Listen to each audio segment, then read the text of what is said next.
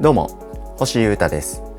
ボズニャックという名前で音楽をやっていたりダルジャブステップクラブというバンドに所属しています。ポッドキャストチャンネルミニマリズムとその周辺お聞きいただきありがとうございます。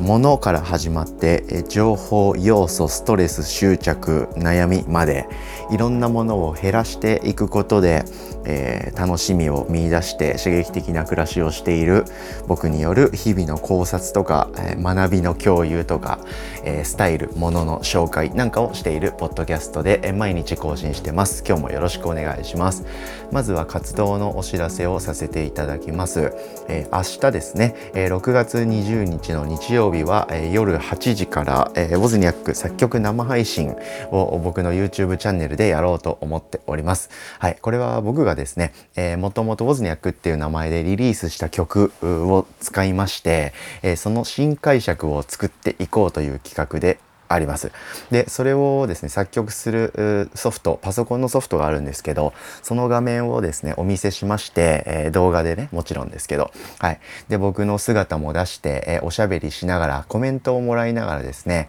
えー、曲を作っていくと、その風景を全部お見せして、えフルオープンでやっちゃおうと、そういう企画となっております。えー、過去にリリースしているですね「ビクティム」って曲があるんですけどこれを再構築再解釈して、えー、新しい曲に生まれ変わらせようと思っておりますのでよろしければリアルタイムでぜひ、えー、作曲にご参加くださいお待ちしております明日の夜8時からかなやろうと思ってますよろしくお願いしますさて今日はですね、え割と緩めのお金の話をしたいなと思っています。お金って大事じゃないですか。はい。あと税金とかね、そういう制度をしっかり知って活用することで、えー、いろんなね、えー、ことを有利にというか僕らが生きていきたいように自由をつかむと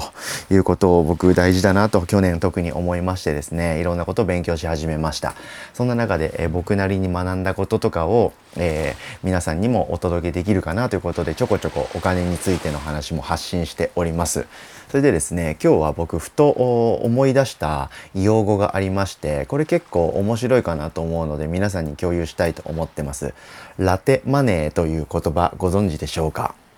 はい。ラテではあれですよ。あのカフェラテのラテです。でマネーはお金のマネー。はい。いかがですか？ご存知ですかね？はい、あのカフェラテの値段みたいなそういうあのコーヒー好きとしての僕の話ではないんですよね。今日はお金の話をしたいと思ってるんでラテマネ。ーまあラテはその名の通りカフェラテのラテなんですけどこれですねなんかゆるい何？ゆるい経済用語なのかな？普通にもう世の中にあ溢れてる言葉なんですけど何気なく使ってるお金のことみたいです。はい、それがラテマネーっていう名前で呼ばれてるらしくて、まあ、それがどうしてなのかっていうのはよくわかんないんですけどおそらくカフェとかあ自販機とかコンビニとかでちょちょっとちらっとなんとなくコーヒーとかって買いがちじゃないですか。だからそれのなんとなく使うお金の代表例ということでラテそしてそのお金ということでラテマネーって呼ばれてるんじゃないかなと僕は勝手に、え考えてるんですけどうん、ラテマネーっていうのがですね意外と積み重なっていくと、え、日常的にお金がちょっとずつなくなっていくという、え、考え方がありまして小さい出費も、うん、なんとなく削っていけるとというか小さい出費をバカにせずしっかり考えていくといいよみたいな考え方があるんですよね。まあこれってめちゃくちゃ当たり前の話をしてますけどあのいわゆる出費はしっかり考えて、えー、まあ、節約できるところはしていこうという話と、まあ、ちょっと違うんですよね。うん、なんとなく使っちゃってるお金って結構貯まるとすごいよみたいな話です。まあ、ちょっと絶妙にニュアンスが違う感じなんですけど。で僕この概念をさっき話したように去年ですねしっかり認識しまして、えー、そこから少しずつ意識するようになっております。で僕がですねなんで、え去年知った言葉を今更思い出したかっていうとですねすごいふとした瞬間の気づきが重なったんですよ。のなんか最近出費がなんか減ってるなーって気がしたんですね。割と何にお金を使ったかはチェックして記録している方というか記録するようになったんですけどそれも去年から、はい、しっかりね。はい、でですけどなんかあれなんかお金の減りが遅いなってちょっとずつ思い始めたんですよ最近。まあいいことだよなと。まあ絶対いいことですよねそれは。僕は結構機材とかあこれと決まったものは結構買ってる方だと思うんですよね。それこそ今月はドラムのレコーディングがあったんで機材もまた揃えたりとかレコーディングそのものに結構お金も使ったんですけどそうは言っても結構出費が減っている気がすると。なんかいいよなーってことに気づきました。でそれが一つだったんですけどもう一個がこの前コーヒーを自分の家で入れてた時にふと思ったことがありましてですね。僕あのノンカフェインレスのマウントハーゲンというですねインスタントコーヒーが最高だということにこう結果としてたどり着きましたんでそれだけをですね家で飲んでるんですね。でそれが 100g で1200円ぐらいするのかな。そんぐらいのちょっとインスタントコーヒーとしては高いんですけどうん、これを飲んでたと。でそれがなくなりそうになってきたんであまた次注文しなきゃなと思ったんですね。で大体月にその 100g のインスタントコーヒーを 1, 1瓶というか1ケース使うぐらいの消費量で僕は多分コーヒーライフは送ってるかなと思うんですけどその時ですね。月に1本ってことは月に1200円かと。うん、月にコーヒー代1200円って高えなって一瞬思ったんですよまずは。でその後にいやいやと一昔前の僕だったらほぼ毎日23回ぐらいはカフェに行ってそこで作業したり人と会ってたんでそれと比べたらいやこんな月1200円のコーヒー代なんてめちゃくちゃ安いだろうというふうにですねセルフツッコミを入れたんですね。今はまあこういうコロナのご時世もありますし僕の暮らしや考え方も変わったっていうのもあるんでほとんど外でそういう、う、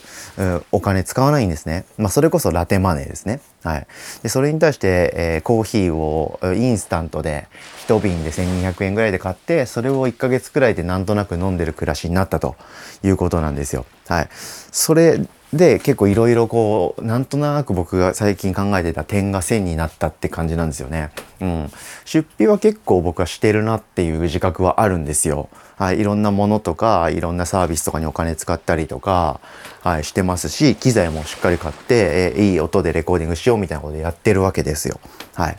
なんですけど全体の出費を考えるとそんなに減ってないと。うん、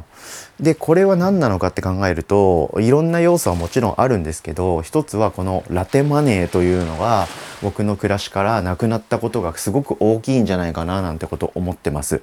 なんとなく使っちゃう小さいお金っていうのが減ったんですよね。というかまあそれ以前に、えー、そういう可能性が出る場所に行かなくなったっていうのがでかいんですけどね。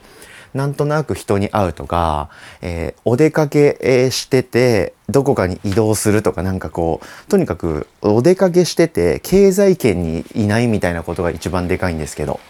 だってなんか人となんとなく外でブラブラしてたらとりあえずカフェでも入るみたいな感じになるじゃないですか。でコーヒー買ったりとかあケーキとかお茶お茶菓子とか食べたりして過ごしてでコンビニでまた飲み物買ってそのまま散歩して歩いてで次なるカフェに行くみたいな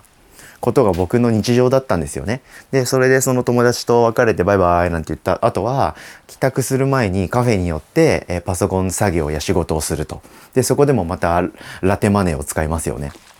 はい。で、多分そのことで多分2000円から4000円ぐらい使うじゃないですか。多分ね、大体ですけどね。で、それが1日だから、それかける30にしたらとんでもない額ですよね。はい。みたいなことが僕の暮らしからは一切に近いぐらいなくなったんだということに気づきました。なので、小さい出費がないから、